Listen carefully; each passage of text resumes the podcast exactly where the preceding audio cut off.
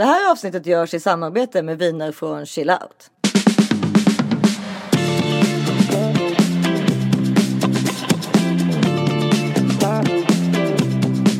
Välkomna till This is 40 vinspecial med Chill Out. Ja, ah, gud så spännande det här ska bli Karin. Vi, vi ska ju få träffa två stycken som jobbar på Chill Out och, eh, och mm. ha en, en vinprovning med dem. Innan vi börjar så vill vi säga att man ska dricka ansvarsfullt och bara man är över 20 år eftersom att vin är en alkoholhaltig dryck som kan vara beroendeframkallande.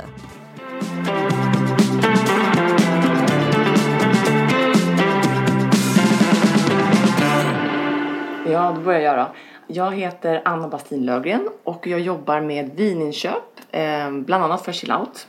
Är en stor del av mitt jobb. Mm. Eh, jag har jobbat med vin i ungefär, vad blir det nu, 13 år.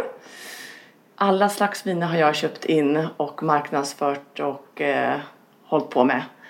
Um, och just de senaste åtta åren så har chillout varit en väldigt stor del av mitt liv.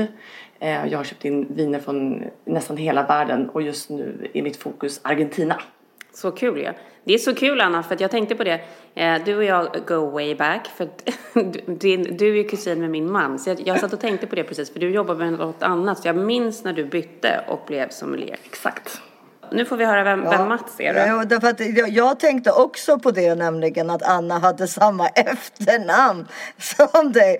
Och tyckte att, visste inte ifall det var någon sorts korruption att, som skulle hända mot kanske mig okay. då. Eh, någon, men men då, då fick vi det förklarat ja. i alla fall. Hur ni, att ni är alltså släkt. Precis. Det är jättetrevligt. Ja, det är inte så många mm. som heter Bastini i Sverige så det är lätt uträknat. Ja. ja. Grattis till er. Bra namn. Ja, det är det. Och jag heter då Mats, inte Bastin i efternamn Nej. utan eh, Claesson. och jag har faktiskt jobbat med ädla drycker i hela mitt liv. Det är otroligt. Så jag har jobbat i restaurangbranschen och jobbat på Systembolaget och importföretag och sånt där. Och idag kan man väl säga att jag är då eh, dryckesexpert på Folk och Folk. Och vad innebär det? Ja, det? det innebär att eh, jag skriver väldigt mycket artiklar och material då på hemsidan Folk och Folk. Eh, mm. Mm. Provar väldigt mycket vin. Ni, ni, måste berätta lite mer om Folk och Folk. Jag har ju verkligen varit inne där och botaniserat. Både läst om vin och läst alla liksom härliga recept och så. Men berätta, vad är Folk och Folk? Folk och Folk är den gemensamma webbplattformen då för eh, Altia-koncernen. Och Altia-koncernen mm. äger massa egna varumärken, både sprit och vin. Och sen företräder vi då Eh, producenter i, över hela världen både på vin och spritsidan då. Och eh, Folk och Folk är också mera livsstil. Vi har ju mycket recept och andra eh, material och inte bara liksom fokusera på våra drycker. Mm. Jag älskar recepten som är där och jag, för jag tycker också att de har varit så här ganska, eh, vad säger man, inte kanske lättillgängliga men att de är, de är verkligen, jo, alltså att de är lätta att laga efter. Mm, det är ju det. det är bra recept. Recepten är ju faktiskt de mest besökta sidorna på Folk och Folk. Så det är det som är mest populärt. Men det är kul också att man då får tipset vilket vin som passar till vad och så. Man gillar ju att känna sig, man gillar att känna sig proffsig när man liksom ska göra en middag och bjuda på ja. ett vin till. Nej men det tror jag faktiskt att, tror inte du det Eller det tror jag att väldigt mycket folk har svårt för. Vad ska man välja för vin till vad? Ja men för att det är så här, man har druckit vin i massor med år och man tycker att man kan ganska mycket. Fast man är ju ingen sommelier. Man vet ju inte liksom exakt vad som passar till vad och så. Sen är det ju, tycker jag, andra saker som påverkar också. Det är inte bara maten. Eh, vad är det för miljö? Mm. Eh, när på säsongen? Och väldigt viktigt, vilka är gästerna? Vilka har man bjudit in? vilka, vilka tycker du Mats att du har bjudit in till den här vinprovningen idag? Hur analyserar du mig och Karin? Eh, det håller jag på att begrunda då så att en djupare analys kommer då i, i slutet så att säga. Ja, okay. Men hur ska man tänka då? När man, liksom ska, när man ska ha en, en middag med, med ett bra vin till? Först ska du, kan du tänka då, ja, vilka är gästerna? Vad har de för intresse, mm. kunskap? Är de duktiga på vin och mat? Då kan man kanske skruva dryckesvalen lite då. Eh, kommer svärmor då tar man ju fram det som man vet är mer eller mindre defekt. Ja, precis. Ja, gud. Så det är klart man anpassar ju mycket. Är man en god värd så anpassar man ju dryckesvalet efter gästen. Är det ölälskare då mm. kanske man ska försöka ha en meny med roliga ölsorter. Är det de som är riktigt mm. nördiga på vin då kanske man tar de här riktigt, riktigt, riktiga pärlorna eller lite lustiga ursprungen och sånt där. Så att mycket tycker jag anpassa till gästerna och sen tänka då på vad är det för mat. Alltså du, går, du börjar liksom med vinet och sen eh, går, utgår du på, efter vi, vinet för vilket recept du ska använda. Ja, jag är ofta så. Ja, vad intressant. Ja, det är Och sen kan jag ofta så här liksom eh, finlira när jag står och lagar och så provar jag vinet så kanske ah, jag måste justera såsen lite, kryddorna lite för att passa vinet då. Ja, gud.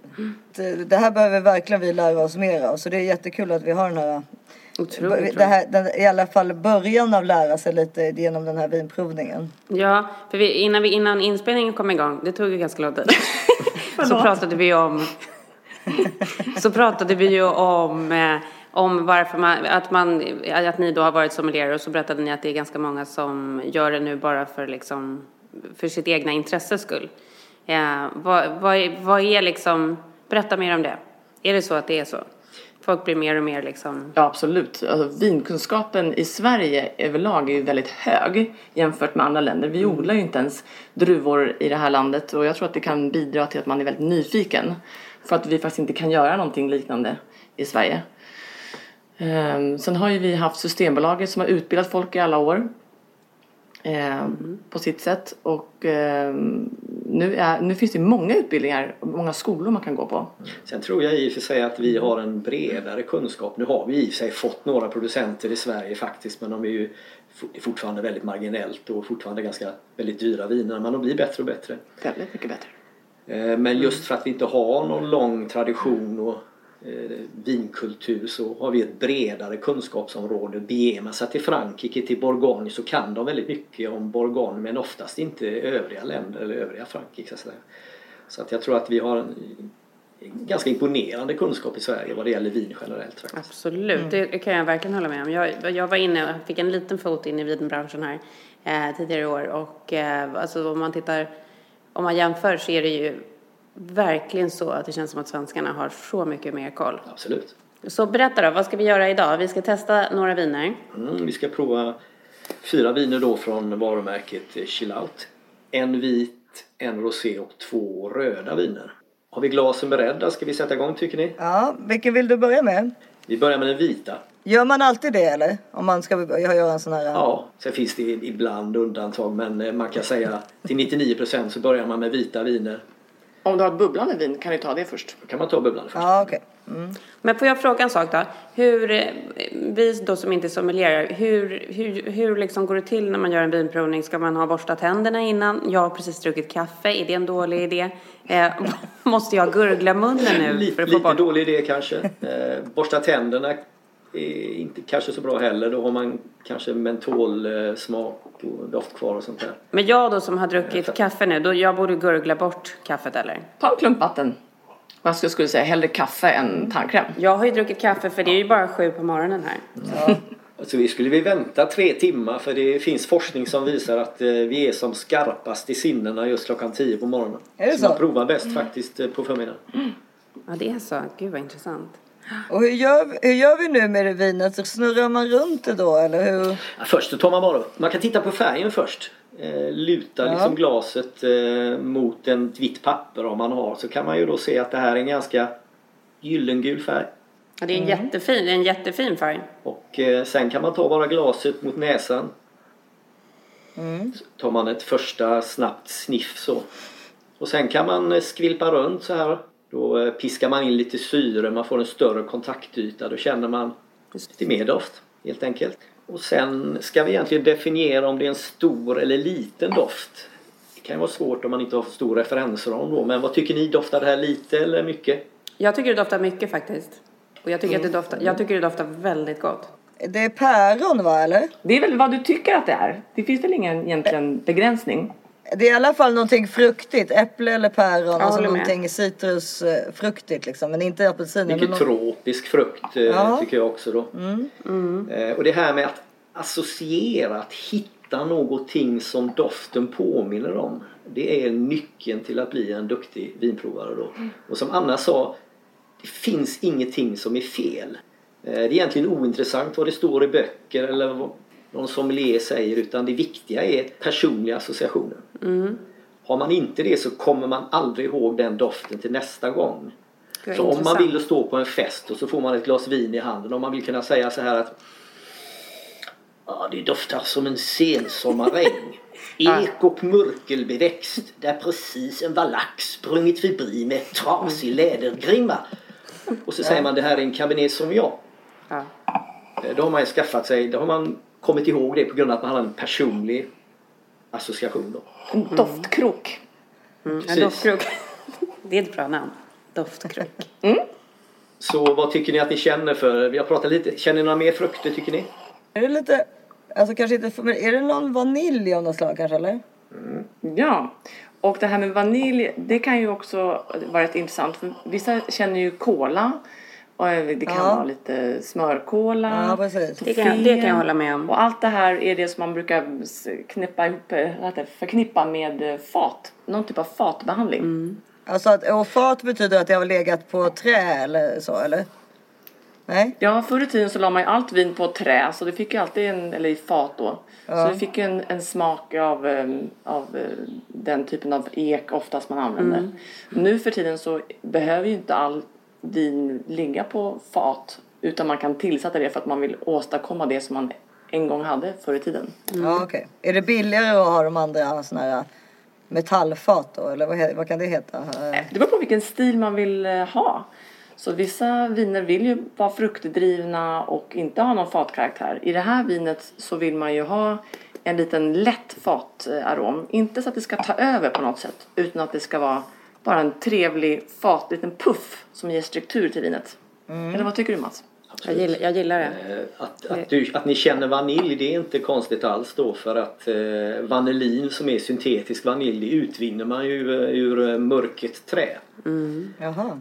Så de här stockarna som alla träd föll under Gudrunstormen för några år sedan eh, då klarade man inte av att ta hand om de här stockarna så då sålde man de här mörkna halvruttna stockarna till Norge. För där ligger två av världens största vanillinfabriker. Det är sant.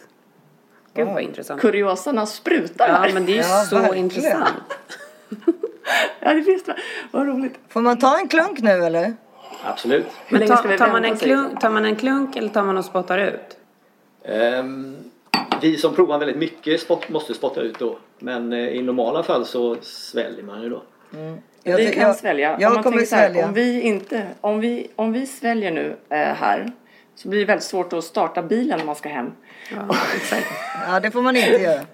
Jag ska köra till dagis också så att jag kommer göra, jag kommer göra som ni gör. Jag kommer, göra, jag kommer vara professionell Lisa. Ja, när jag, Men när jag, man då har svalt eller när man har spottat så eh, Eh, kan man sörpla in lite luft genom munnen. För då får man alla doftmolekyler bakvägen då. Så man känner doften igen. För det är nämligen så det man, man säger så här och Gud vad det här vinet smakade bra eller vad den här maträtten smakade läckert. Och så tänker man att smaksinnet måste ju vara det viktigaste. Men så är det ju inte då utan både hur vi upplever mat och dryck det beror ju på ja, allt från 70 till 90 procent på doftsinnet. Resten är ju då smaksinnet, känselsinnet och så vidare. Då. Gud vilket bra tips det där var. Att man skulle andas in där efteråt. För det är då man känner det- det verkligen. det är Ja, efter det blir man ska andas så in. kommer doftmål och efter du har svalt så sörplar du in lite luft. Gud! Men det, det här vinet är otroligt gott. Jag gillade det Det här väldigt vinet mycket. var så gott.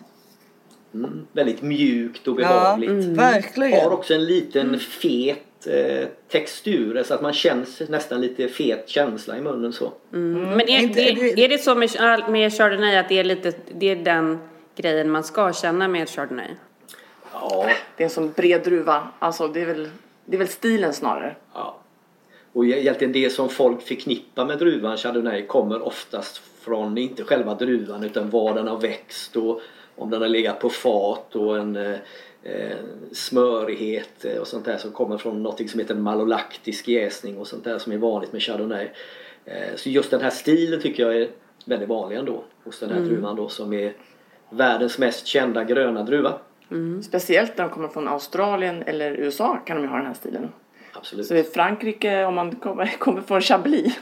Ja. Dricker Chablis till exempel. Det är en annan stil av samma druva. Det Och går inte riktigt att jämföra. champagne har du ju Chardonnay i. Och har du då en cham- champagne Ja. det står Blanc de Blanc på så är det ju bara Chardonnay.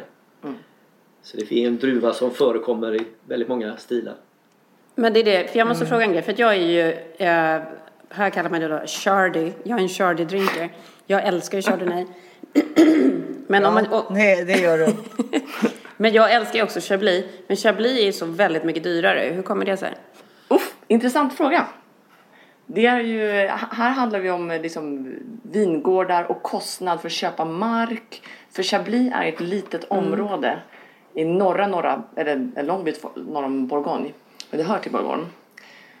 Så eh, där finns det inte så många vingårdar, alltså blir varje droppe dyrare. Ja, rå, råvaran, druvorna är ju dyrare att köpa och eh, sen är det också som allting annat som med kläder, det är också varumärken. Ja. Får man ut mera för sitt klädesplagg så, så tar man Så det är mycket varumärkeskrafter också. Så, sådär. Men egentligen då så är Chardonnay och Chablis samma sak. Ja, Det är samma Ja. druva som det baseras på men förutsättningarna är ju helt olika, klimatet är olika och, så att det blir ju väldigt, väldigt olika viner. Ja, så det är ju druvan Chardonnay men det kommer från området Chablis. Man skriver ju aldrig Chardonnay på etiketten eh, på en Chablis. Utan det står ju Chablis och då förväntas du som kund att förstå det. Därav folk tycker kanske att vin är lite snobbigt ibland. Det står Chablis, hur ska jag kunna veta vad som är i? Ja. Nu vet du det, det är Chardonnay. Men det är oftast ståltankslagrat och inget... Ja, det kan finnas fat i och för sig i Chablis. Nu är jag ute och cyklar. Fat också, de är Finns- finns lite, fat. lite ofta fat i de lite dyrare. Dyra, ja, precis. Men det var kul att du, du tyckte om eh, Chardonnay Karin. Det finns ju annars en rörelse i USA som heter ABC. Mm. Anything but Chardonnay. Den är du inte med i då. Så, så brukar, fo- brukar folk på provningar säga så här, ja ja, men jag är ju med i ABC. Då brukar jag säga, ja vad roligt. Always bring Chardonnay säger jag då så blir de jätte... Ja. ja. Ett glas Chardy please. Men vad säger du då Issa? Säger du Always Spring Riesling eller vad är din Ja, favorit? nej, det är, det är kul att du säger det. Jag är ju jätteförtjust i Riesling just ja. Men faktum är att jag är så pass förtjust i, i, i det här vinet så jag kommer nog börja dricka det för att jag alltid när typ om jag och Karin går och tar ett glas vin då beställer hon en Chardonnay och då tar jag oftast då Sara, kanske en Riesling eller en Sancerre eller någonting som då är, för jag får en känsla av nu när jag dricker det här är, alltså, är egentligen lite surare väl. Jättemycket surare. Och eh, det, jag är inte, det, det är inte speciellt bra för min kropp det där sura. Så jag känner att jag ska nog eh, i vuxen, jag ska nog bli, mm, börja, eh, alltså ge mig hän det här chardonnayet istället för att hålla på och larva mig med de här sura vinerna. Syrliga. Ja, eller sura, det beror på hur man ser Sura och det. räliga. Ja. Men det här var verkligen väldigt trevligt. Vad ska man äta till det här Ja. vinet då? Det är, det är ganska komplext sådär med mat och vin i kombination. Men den absolut viktigaste regeln det är det här att lätt mat, lätta viner, eh, kraftig mat, kraftiga viner. Så får man ju då tänka på, eh, fråga sig först då, ja, är det här tycker ni det här är ett lätt eller ett ganska kraftigt vitt vin? Ja, alltså det, det känns väldigt lättdrucket i alla fall, eller? kraftigt. Ja, lättdrucket men ganska kraftigt så. Absolut.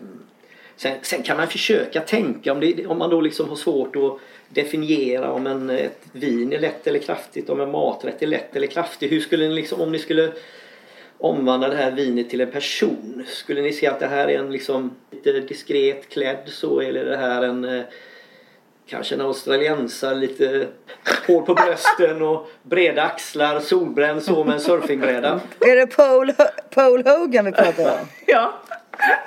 Det här är ju lite mer som liksom en australiensare som eh, brottar ner tjurar Crocodile och Dundee. eh, fångar krokodiler med händerna så liksom. Är det Ja, ja, det Crocodile är Dundee? Crocodile Dundee med andra ord. Ja. Och om man då sen för över det till maten då, men det ska inte vara sånt här finlämmat med två krossade sparrisar och lite har- haricots verts och några räkor utan här ska det vara rejäla saker. eh, Grillade fiskbitar och eh, ljust kött och feta såser Ja, och stekt svamp ja. och sånt där. Men grillad kyckling kan man ju också köra med lite lättare mat. Det behöver inte vara så här jätte blaffig mat. Det kan ju också vara en kycklingsallad grillad. så kan Med Jag tycker också att det typ- skulle kunna vara Ja, men en en riktigt och så här fish Ja, taco. och så kan du ha en Eh, vinägrett rätt med till. lite så här apelsin eller så i. Kan man ta det? Ja. En grillad bra fiskbit liksom i, tillsammans Ja. med, med, Ja. min fish Ja. taco. Ja. Absolut. Fish taco är jättebra. Ja, verkligen. ja. Mycket god var den i alla fall. Chardonnay. Råvaror som är Chilas Chardonnay. halstrade, grillade passar väl när vinet har den här lite rostade fatkaraktären och så också. Så att det, är, det är jättebra äktenskap mellan maten och vinet. Så. Ni som är så här proffsiga, ni skulle inte servera ett sånt här vin till kött, rött kött? Det, ibland Nej. stöter man, nej, Ja, det. ljust kött. Men rött kött skulle jag nog inte servera det till faktiskt. Det är så att man är så här, kör man rött kött då ska det vara rött Sen vin. finns det ju ibland, eller? jag, jag föredrar ju det, men sen finns det ju ibland människor som inte dricker rött vin av olika anledningar. Och då är ju det här ett vin som man kanske ska ta till i så fall. Då. Exakt. Å andra sidan har jag en gång gjort ett, ett, en sydafrikansk gryta med oxkött som var väldigt gräddig och hade torkade aprikoser i sig. Och, eh, då körde jag ett likvärdigt vin och det funkade bra faktiskt. Så det beror på hur man tillagar det röda köttet också. Men det är liksom mycket kraftiga råvaror och rödvinssås. Gud vad det låter gott. Det låter som du lagar mycket god mat. Ja, jag lagar ganska mycket mat. Så. Mm. Jag är kock från början också. Härligt. Gud vad underbart. Jag har aldrig blivit bjuden på middag hos honom. Men det låter gott. Här blir, blir det direkt bråk. Inte alls, inte alls bitter. Ja, ska vi gå över till, är det rosé man går till då efter det här Ja. eller? Mm. Eh, här är ju, tycker jag, så här eh, lite hallonsaftfärgad eh, rosé. Det finns en rolig så här eh, uppfattning som många konsumenter har som vi stöter på. Det är att de säger att eh, ju ljusare rosévinet är i färgen desto högre kvalitet är det. Har ni hört Det har jag, det har jag absolut hört ja. Jag har hört det. Det är lika smart som att säga att alla röda bilar har bättre komfort och är säkrare än vad blå bilar är. Så den ljusfärgen har ju inte, är inte en kvalitetsindikator i sig själv. Sen finns det många väldigt goda roséviner från exempelvis Provence som har ljus färg. Men den ljusa färgen i sig själv är ingen kvalitet. Det är ju en trend skulle jag säga. Ja, Ja, den ljusa färgen har på rosé varit en trend. Ja så- och den, den är signifikant med ett franskt rosé då om det är ljust Ja? Provençals framförallt. Det har ju varit väldigt trendigt. Alltså, nu, Ja, okej. nu börjar den trenden faktiskt gå över. Ehm, och nu börjar folk fråga efter vin med mörkare roséfärg. Men det har ju varit de sista fem åren Ja. så har ju allt varit väldigt blekt. I alla fall i Sverige. Ja, och den här har ju en ganska, som du sa Mats, den är lite hallonfärgad på något sätt. Men, får jag, men, men är det inte så, jag är ju då absolut inte proffs, jag dricker faktiskt inte så jättemycket rosé heller. Men för mig känns det ofta som att de, de rosé som har mer färg, att de smakar mycket mera. Jag föredrar ju de lite lättare, de som känns då som är ljusare i färgen. Eller har jag helt fel här? Nej, du får ju mycket smak och karaktär när du måste ju urlaka de blå druvornas skal under längre tid för att få en eh, mörkare färg då så att du får ju lite mer smak och karaktär. Egentligen många av de här riktigt bleka rosévinerna påminner mer om vita viner egentligen. Ja, exakt. Det är ju faktiskt så att ehm, eh, ibland när jag gör utbildningar och så serverar jag ett vin i svarta glas. När man inte ser färgen då så är det väldigt svårt att avgöra om det är ett vitt eller rött faktiskt. Ja, det, precis. Det har jag hört förut. Att det är mest våran syn som gör att vi kan se vad det är för någonting. Vi som är, liksom inte är duktiga. Förutfattade meningar. För, ja, och det är nästan omöjligt att inte ha förutfattade meningar. Eh, Man gjorde en undersökning i Frankrike där man eh, tog in i en grupp 54 professionella vinprovare. Och så lät man dem då prova ett vitt och ett rött vin som de skulle bedöma. Två veckor senare så serverade de samma vita vin i två glas. Men de hade färgat då det ena glaset med ett fullständigt doft och smaklöst färgämne. Ingen av de 54 vinprovarna kunde känna att det var identisk smak och doft utan de bedömde det röda vinet intressant. som ett rött vin och det vita som ett vitt. Så ingen av dem kunde Det bortse från den informationen som då eh, ögat gav. Samma sak med kvalitet då. Om du bjuder på middag. Om man köper ett vin som till exempel ligger i bag-in-box. Och så häller du upp det på en karaff. Då tror ju folk automatiskt att det är ett lite dyrare vin. Det här vinet tycker jag doftar sommaräng. Det är ju smultron, röda bär och Ja, Det, är, ja, det, är, ja, det är jordgubbar tycker jag. men och, ja, verkligen. Är det, det är det jordgubbar? Det är så man kan konstigt. nästan se den här eh, kvinnan i vit sommarklänning och lite blommor i håret så också. Verkligen sommarbär. Är det mig du pratar om? Själv- Självklart. Den kaliforniska flickan. ja. Det här vinet är ju från USA. Men vad, vad, och vad serverar du egentligen? Alltså är rosé ett vin du dricker innan maten eller tycker ni att man dricker det liksom till maträtter enkelt eller är det mer som en fördrink? Det Både och. Både och. Det Helt finns klart. ju de som är väldigt mer matorienterade. Så finns det de som mer är beurre roséer så. Mm. Som man kan dricka innan mat, dricka liksom bara om man vill ha ett eh, gott glas vin och köta lite som vi säger. Ja men precis. Och vad skulle ni sätta den här Är det en köt, kö, köta lite eller en matrosé? För mig är det köta lite mer så. Det är köta lite. Ja, det är helt klart ett köttavin. Sen kan jag tänka mig det i sig kanske till en, det finns ju lite sötma i den här. Man kan tänka sig till en fräsch kycklingsallad på sommaren. Man har lite Kanske lite jordgubbar i salladen, lite bacon, kanske Ja. lite vattenmelon i den här kycklingsalladen också. Det blir det läckert. Ja, hur bra som helst. Den har ju också lite, det är en liten örtighet i den också. Förutom allt det här jordgubbar, hallon och lite persika så finns det en trevlig örtighet som gör att det, alltså just matbiten kommer bra till pass. Den här, jag har ju en liten stencourtyard här utanför mitt hus. Den här vill jag sitta här och dricka på min courtyard med något gott litet försnacks och tjata. Ja. Ja men jag tycker de, alltså bå- den vita var samma. Det här, den här är också, det, de är så intressanta. De, förstår du vad jag menar Karin? Men mycket smak. Ja, mycket smak men inte, inte, du får inte det där, inte alls en känsla av liksom sy, sy, sy, alltså att man blir sur eller alltså så som vita eller rosé kan bli ibland. Utan så otroligt varma och goda. Jag säga också att de här vinerna är ju veganvänliga också. Och producenten eh, jobbar så mycket de kan med eh, hållbarhet så de eh, kommer snart att certifiera sig för helt sustainable vineyards kallar de det för. Precis, men berätta med det här veganvänligt för jag tror att de flesta människorna liksom ser nog framför sig att allt vin är veganvänligt. Eller? Ja, absolut. Ja, men det, mm, anima- alla animaliska produkter gillar de ju inte såklart. Och då vill man ju inte att någonting från djurriket ska ha passerat heller genom en dryck. Antingen, får, antingen är det så att alla sediment i en vintank får sjunka till botten med tiden. Eller så klarerar man vinet. Förr i tiden så använde man väldigt mycket äggvita till detta. Eh, nu kan man använda massa olika saker men eh, eh de animaliska produkterna finns kvar i vissa länder i, vin, i vintillverkning. Och när man har ett veganskt vin så garanterar man kunden att inget animaliskt har passerat genom vinet. Även fast det inte finns några restprodukter någonsin så vill inte en vegan att något animaliskt ska ha, ens ha passerat genom vinet, genom vinet eller kommit i kontakt med. Så det är av respekt som man vill tala om det här att det här vinet kan du dricka utan problem. Och, och vad betyder um, att de har arbetat med hållbarhet um, i den här Ja, producenten? då, då finns det program som eh, man liksom jobbar igenom. Det är en policy som man jobbar igenom eh, hur man använder vatten så att man ska använda så lite vatten som möjligt. Eh, och man ska använda så lite eh, kemikalier som möjligt. Eh, och överlag påverka miljön så lite som möjligt utan man ska försöka vara neutral i det hänseendet.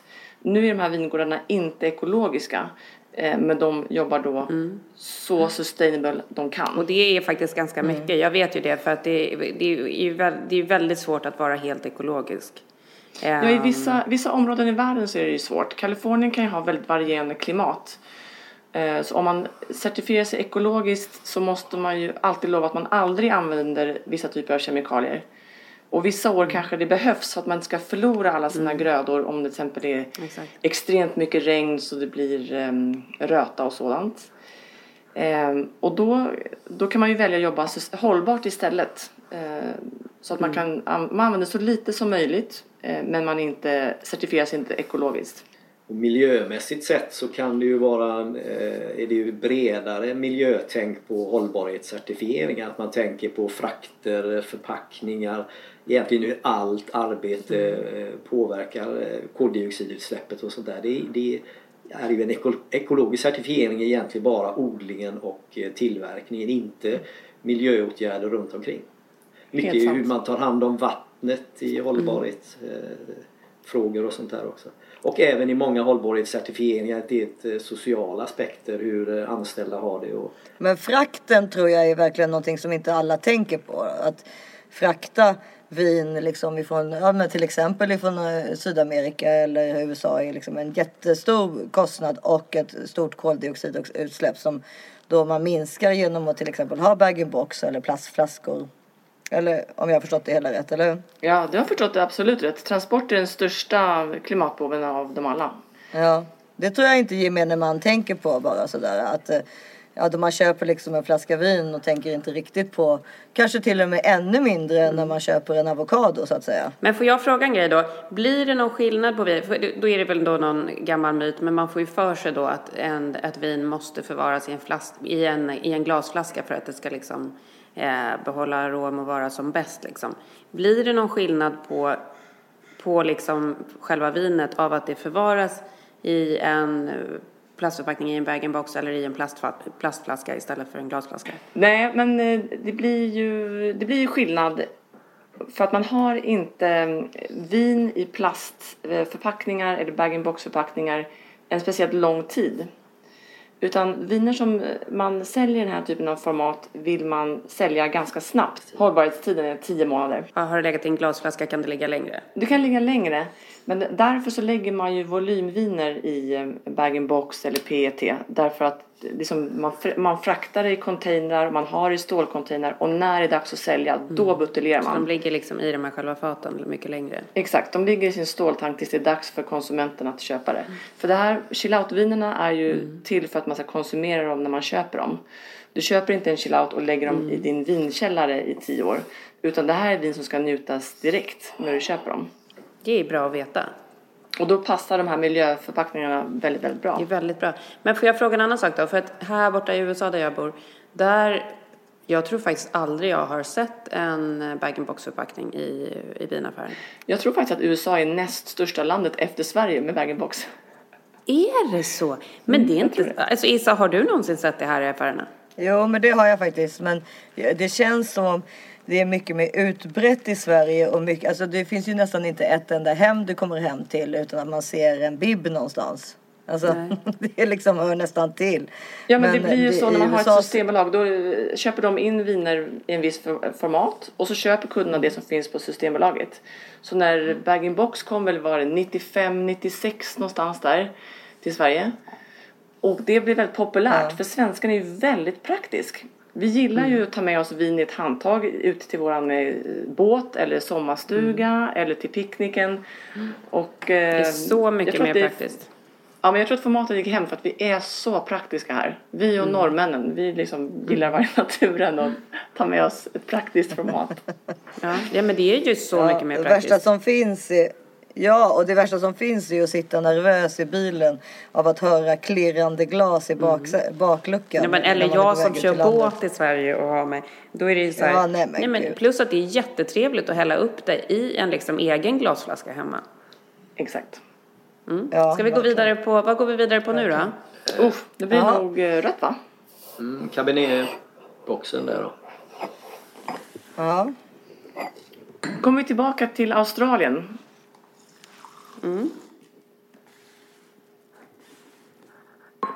Kan vi dofta på det då? Vad får ni för associationer här då? Det är tyst. ja, det här tycker jag var svårare. Jag måste lukta lite. Är det för att man har luktat på två viner innan kanske, eller nej? Eller så är det det ett vin som man har lite svårare att associera, så kan det också vara. Kanske vanilj igen, eller har jag fel? Ja, lite kryddor tycker jag det finns. Lite, och lite bär också. Ja, lite, är det lite pepparkryddigt? Ja, nästan. Eh, mörka bär tycker jag snarare än röda. Ja, absolut. Jag tycker min stora doftklocka är eh, svarta vinbär och björnbär. Nailed it. Sen kanske jag hittar på det Men men. gud, det är någonting som är så tydligt här i men som inte jag kan Är det lite beskriva. att du känner det som jag tänkte säga? Att man känner en liten, liten ton av mint? Alltså eukalyptus. Nej. Men gud vad spännande. Ja, det är faktiskt jättespännande. Jag måste komma på det här. Det är så svårt med min jag känner hjärna. inte min. Jag älskar den här doften. Ja, det- Den är så bussig. Nej, det är... Det, och jag ser, nu läser jag ju också på förpackningen. Det är det här jag letar efter. Det är cherries. Cherry. Ja. Körsbär. Körsbär. Mm. ja Bigarråer. det är det. Det är mer av de här tycker jag mörkare, sötare körsbär. Inte sådana här surkörsbär. Utan mer av de här Oj, oj, förlåt, jag råkade ta en klunk. Ja. Det ska jag, jag, ska prova, jag ska prova nu. Ja, det gjorde vi också. Så. Alltså. Ja. Smaken är också väldigt så här mörkbärfruktig tycker jag. Lite kryddor. Här känner man lite stramhet också, Vi, lite men strävhet. eh, viol. Nej, Nej, men jag fick en så viol när jag smakade på den. Det kände jag inte på Helt doften. klart viol. Ja, du kände också viol, Anna? Ni är bra på Ja, det. vad skönt. Det känns som Åh, den här var härlig. förut. Ja, det gillar vi att höra. Det, det är det finaste du kan säga till oss. Då kan vi... Det här vinet har funnits i min sommarstuga både Ja. två gånger. Jo, men den här har funnits i min, den här, den här har funnits hos min i vårt hus på ön också, Anna. Vad skulle vi äta till den här? Nej, men jag tänker ju direkt på sommarstugan och eh, grill. Men så tänker jag också vad eh, halloumi och fetaost kan man ju också grilla. Det tycker jag också passar till det här vinet. Åh, vad gott. Den klarar liksom det här lite sträva från osten och eh, fettet från osten. Eh, och du kan även ta lite lättare kött. Du kan ju även ta fläsk till det här, absolut. Eller en riktig eh, högrevsburgare med lite bacon och en eh, cheddarost och eh, Är det inte också en Oj, oj, oj. jättebra så här, ost och charkbricka vin? Jo, ja, tycker jag. ja, till hårda ostar. Jag tänker på Sanna, jag tänker på Sanna Gyr också, att det, att det, liksom, att det Gruyère, kan en klara en Gruyère. ganska stark smak.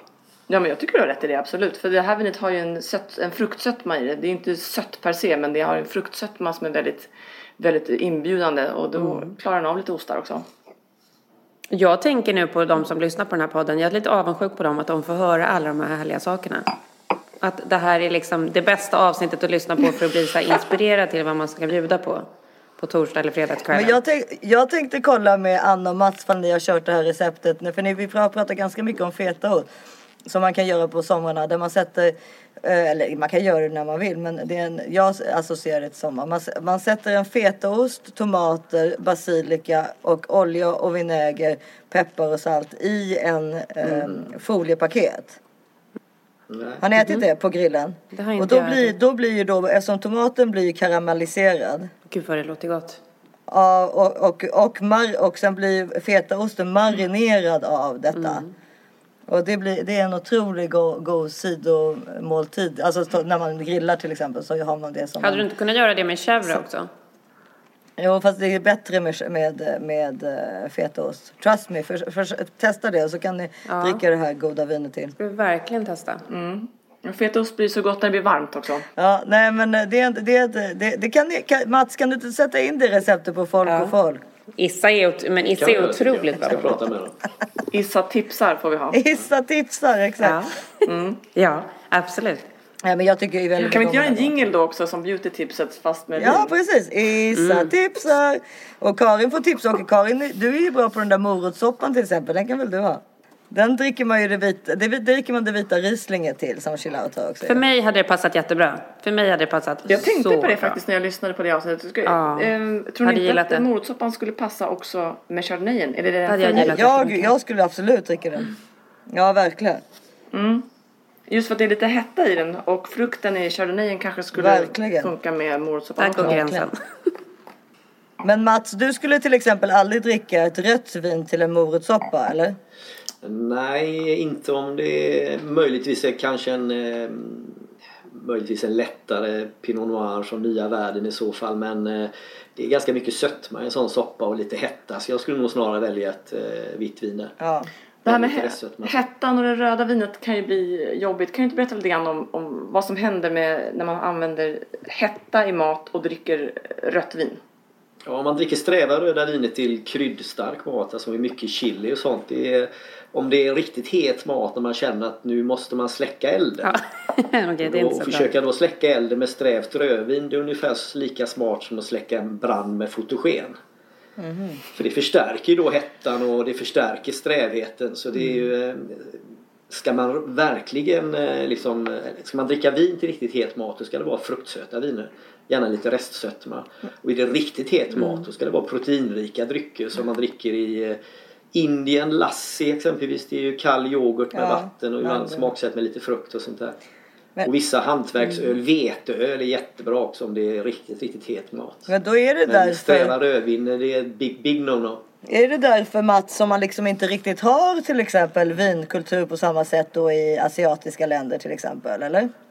Ja, mycket är det så. Sen tror jag också värmen, eh, att man liksom, eh, att dricka en, det är också deras ölsorter är oftast eh, liksom mer eh, ja, inte så kraftfulla utan man vill lätt kunna eh, Ja, dra de är lite det söta nästan. varmt.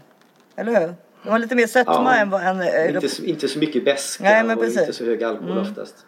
Så det tror jag är värmen och maten, en en symbios där som gör att man har den typen av ölsorter och man dricker inte så jättemycket vin. Då. Nej. Och Cabernet Sauvignon, den här druvan vi hade i det tredje vinet då, det är ju världens mest odlade druvsort. Ja. Är det liksom motsvarigheten till det vita chardonnayet? Eller alltså i druv... druv... Ja. Mm. ja. Nu är det, finns det i sig en spansk druvsort som odlas av mera areal än vad Chardonnay har men eh, det, Mm. de växer inte så tätt så skulle man räkna stockar och produktionen så är Chardonnay den största druvan definitivt. Intressant. Av alla? Alltså och även röda? Av alla gröna druvor. Av alla gröna, okej. Ska vi ta det fjärde vinet tycker ni? Ja. Här är då en Malbecs. Eh, druvan kommer från eh, sydvästra Frankrike men har ju blivit något av Argentinas nationaldruva. Vad odlar man ju i Cahors i Frankrike. Ja, så druvan kom från första början ifrån Frankrike och sen har Argentina tagit över den, eller Ja. vadå? Ja. De, de snodde den lite. Nej, men då var det någon enolog som tog med sig den dit och så passade den där i klimatet och eh, det blev väldigt bra viner. Ja. Jag tycker ju Malbec för mig är ju Argentina för att jag är ju där så of- ofta. Ja. Men, och de blir ju Ja, du är väldigt där annorlunda. jätteofta. Ja, jag är där ofta.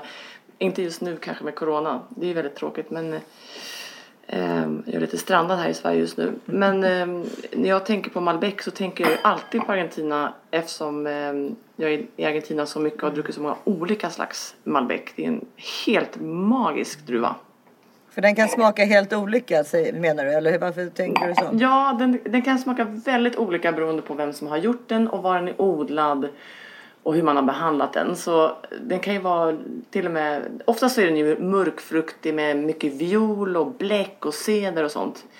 Och sen när det kommer upp på lite högre höjder och man har lite mer franska ekfat då kan det vara lite rödbärigt och, och liksom eh, choklad och alltså det är ju fantastiskt. Man ska egentligen bara dricka Malbec eh, hela tiden tycker jag. Okej. Alltså det är, en bra do- det är en bra doft på den här. Just när jag satt med näsan som djupast i glaset, då är det också klockan 7.45 på morgonen, så dundrade våra första byggarbetare in. De tittade in genom fönstret här och såg mig sitta med de här vinglasen. Gud, det, är, det, är, det är perfekt. Det var det. Först hade Ja. du corona och Du nu sitter du och dricker i köket klockan sju. Det, är- de, de, de litar stenhårt på dig. Ja, då går vi hem och pratar skit om dig säger Karin, den galna damen som smittar om corona och sen dricker vin på morgonen. Den här luktar också viol, eller har jag fel? Ja, nej du har väldigt rätt. Alltså viol är väl det som jag tänker på mest. Fast vi som jobbar med vin vi brukar ju då säga att man ska aldrig använda ordet lukta för det är Nej, en förlåt. negativ Doft. klang. Ja, doftar. Jag brukar, jag brukar förklara det att, att exemplifiera det genom att säga att eh, kvinnor och vin doftar. Ja. Män och hästar luktar. Ja, ja, ja, du rätt i. True that, true that. Ja, vi håller med. Borde inte göra en liten bok med alla dina uttryck? Ja. nästa, nästa gång jag... kom-. Anna, nästa Men gång... hörni, nu måste jag säga en sak. Jag gjorde misstaget nu, för då tyckte jag att det doftade så gott, så då ville jag prova på en gång. Men nu, det är mycket svårare att efteråt säga vad det doftar när man har provat. Tycker du det? Ja, det tycker jag. Så att jag, jag kommer ha svårt nu att Så du tänker inte du prova något mer då? Jo, nej men, avslut eller? nej men då tog ju liksom smaklökarna i munnen över från näsan. Mm. Ta lite vatten kanske emellan då. Eller en liten, en liten brödbit. Men, Men det här vinet är eh, väldigt speciellt. Eh, Vi har haft det i, som ett chill out-vin sedan 2012. Och eh, sedan 2015 har det inte bara varit ekologiskt utan även Fairtrade. Och det är ju en helt annan typ av certifiering. Men eh, kombinationen av det tu blir ju liksom ett do-good vin på något sätt. I och med att det är både ekologisk frukt och ekologisk odling och producenten har valt att eh, certifiera sig med Fairtrade vilket betyder att de uppfyller alla mänskliga arbetsvillkor och eh, payback till bönder och allt sådant som Fairtrade står för. Den bra. typen av hållbarhet. Ja. Och den här producenten som heter Bodega Montlais har vi em, eh, jobbat med sedan 2013 och de eh, har varit, var en liten, liten odlare och deras vineri såg nästan ut som en lada. Jag tänkte när jag kom dit första gången, hur kan de göra vin här? Men vinerna som kom ut därifrån var helt magiska. Det var liksom ett litet butikvineri. Eh, sen har Mariano som äger den här bodegan haft väldigt eh, bra försäljning, speciellt gentemot de nordiska länderna. Just för att han har fokuserat så mycket på ekologi och fair trade som vi gillar väldigt mycket här i, i de nordiska och skandinaviska länderna. Och han har lyckats sälja större volymer, kunnat köpa mer mark, konvertera dem till ekologiska och fair trade ehm, och ehm, på så sätt kunnat växa organiskt som man säger. I Argentina är det inte helt lätt att gå till banken eh, och låna pengar där om man ska vara lite politisk så är det ju ett annat banksystem och en annan nivå på räntorna. Där ligger räntorna på 40 procent istället för noll som de gör i Sverige. Så han har växt med sin succé av eh, export, exporten.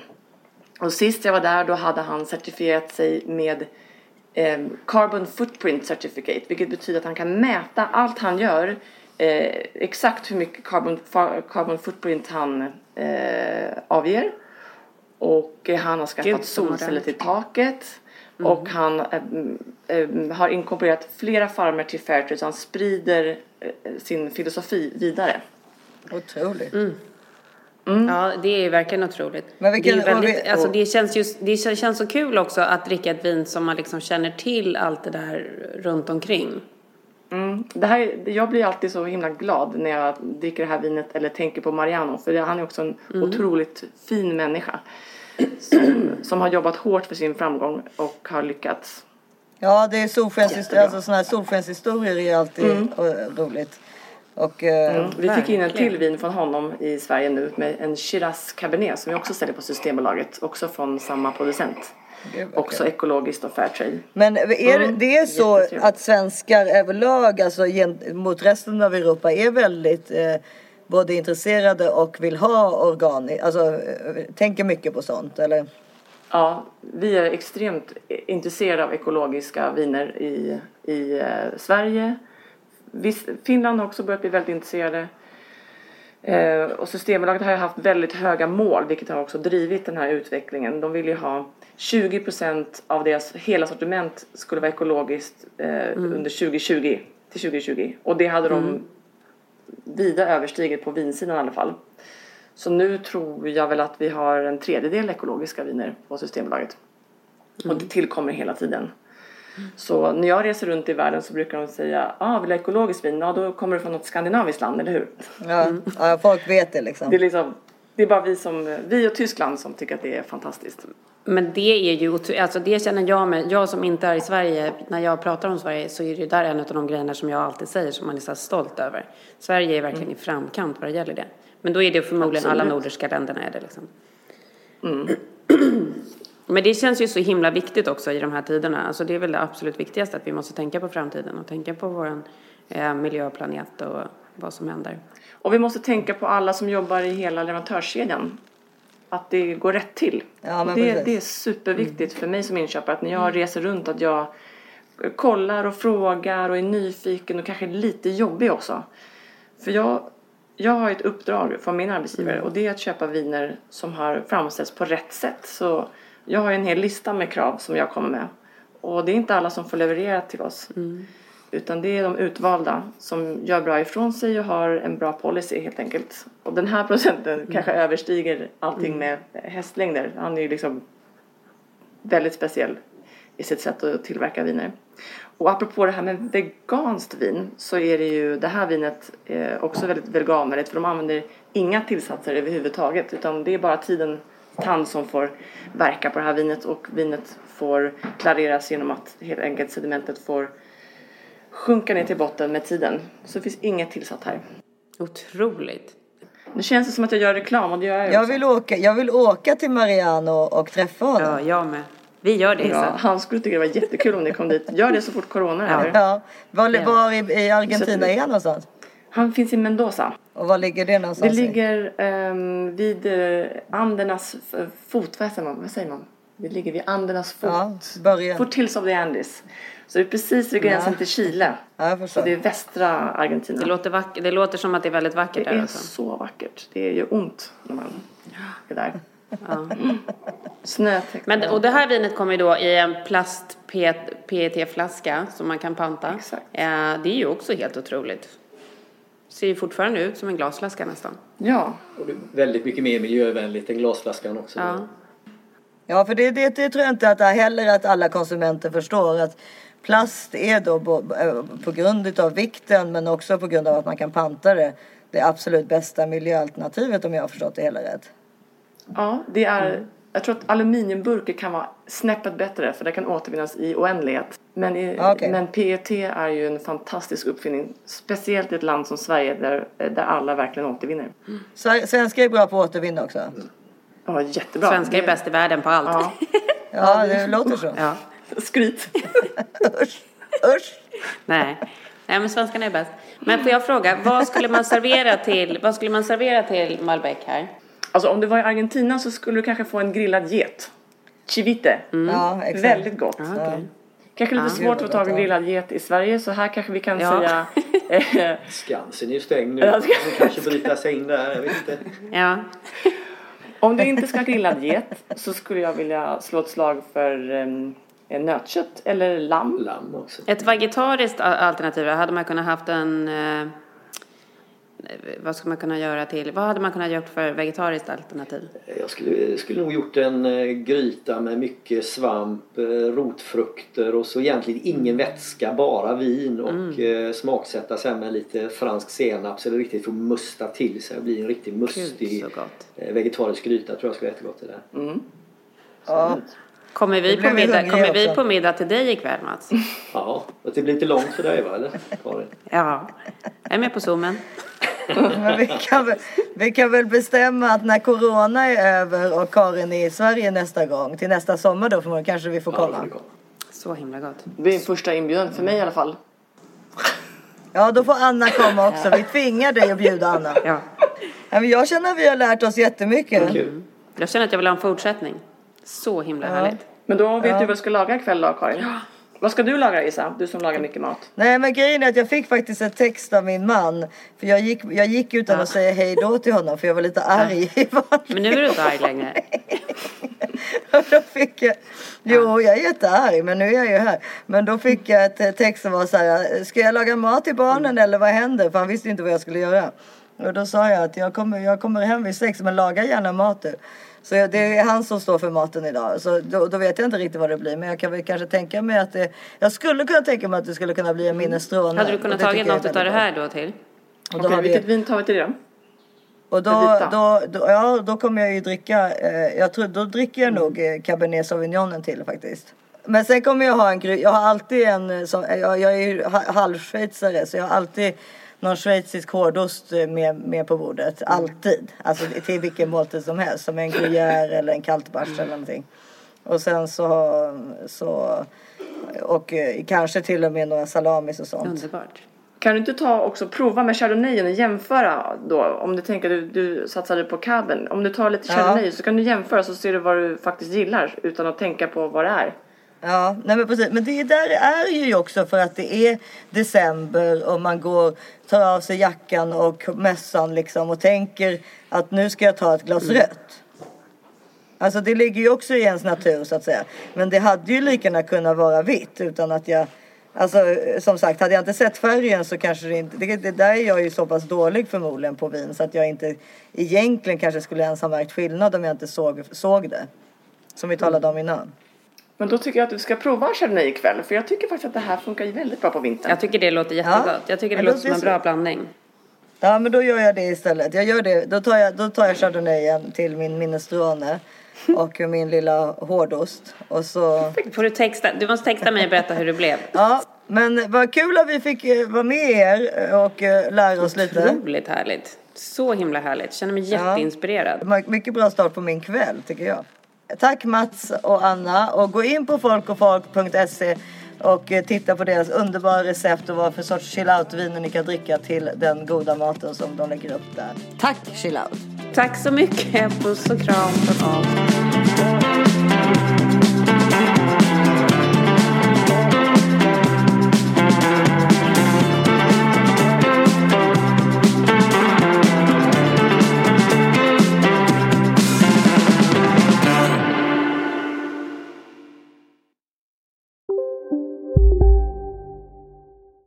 Nu ska du få höra från butikscheferna i våra 200 varuhus i Norden. Samtidigt. Hej! Tack. Jo, för att med så många varuhus kan vi köpa kvalitetsvaror i jättevolymer. Det blir billigare så. Byggmax. Var smart. Handla billigt. Ja, Hallå? Pizzeria Grandiosa? Jag vill ha en Grandiosa capriciosa och en pepperoni. något mer? Med kaffefilter. Ja, Okej, ses samma. Grandiosa, hela Sveriges hempizza. Den med mycket på. Dåliga vibrationer är att gå utan byxor till jobbet. Bra vibrationer är när du inser att mobilen är i bröstfickan.